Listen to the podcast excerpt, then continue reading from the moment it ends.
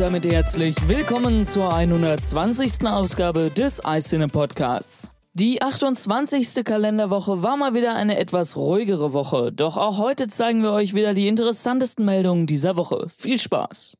Am Montag wurde durch Apple-Mitarbeiter Eddie Cue auf Twitter bekannt, dass Apple daran arbeite, die unter iOS acht Punkt vier verschwundene Privatfreigabe unter iOS neun wieder einzuführen. Durch das Update auf iOS acht Punkt vier war es nicht mehr möglich, Musik, welche per iTunes auf dem P C zur Verfügung stand, direkt über WiFi zu streamen und zum Beispiel auf dem iPhone oder iPad abzuspielen.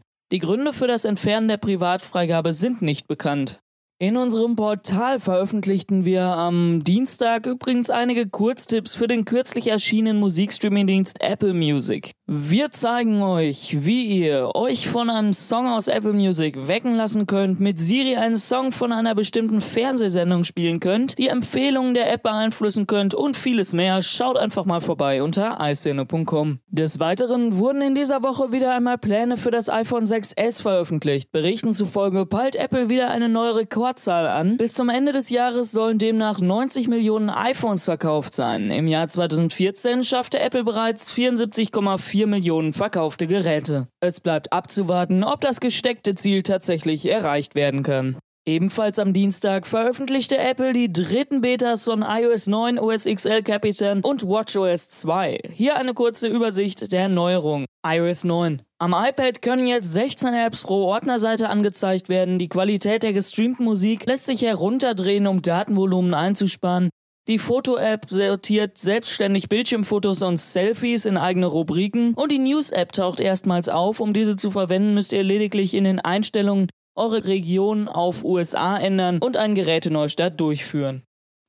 Die dritte WatchOS zwei Beta bringt nicht vielen wichtigen Neuerungen. Nun lässt sich Beats One bedienen, das Musik-Icon hat sich geändert und das Drücken der digitalen Krone bringt uns nun direkt zum Zifferblatt ohne vorherige Umwege. O S X El Capitan hat offenbar nur ein Performance- und Bugfix-Update erhalten. Auch die öffentliche Beta von El Capitan und iOS neun ist nun gestartet. Mehr Informationen bei uns im Blog. Eine größere Änderung gibt es jedoch in iOS neun, welche wir gerne noch einmal gesondert erwähnen wollen. Apple arbeitet derzeit wohl an einer Verbesserung der Zwei-Faktor-Authentifizierung in der iCloud. Ab sofort finden wir unter iCloud in den Einstellungen auch einen Gerätemanager. Wir können gespannt sein, was da noch alles kommt. Weiter geht's mit den Retail-Stores. Dort plant Apple Berichten zufolge, dass auch die Produkte von Drittanbietern eine einheitliche Verpackung erhalten. So soll der Kunde künftig einen objektiveren Blick auf die Zubehörpalette in den Apple Stores erhalten.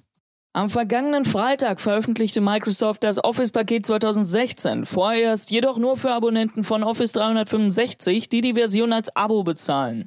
Eine Einmalbezahlungsversion wird ab September möglich sein, mit an Bord Support für Retina Displays, ein neues Design und vieles mehr. Zum Abschluss dieser Woche stellten wir euch noch den P D F-Converter Able to Extract und dessen Funktionen vor. Das vollständige Review und diverse Anwendungsbeispiele findet ihr bei uns im Blog unter i Szene Punkt com. Das war's auch schon wieder mit der hundertzwanzigsten Ausgabe des iSzene Podcasts. Mein Name ist D D O L E N neunzig. Ich hoffe, euch hat es gefallen. Wenn ja, hören wir uns auch schon ganz bald wieder. Bis dahin, ciao. Mehr Informationen zu diesem Podcast oder auch tägliche News findest du online unter i Szene Punkt com. Wir freuen uns auf dich.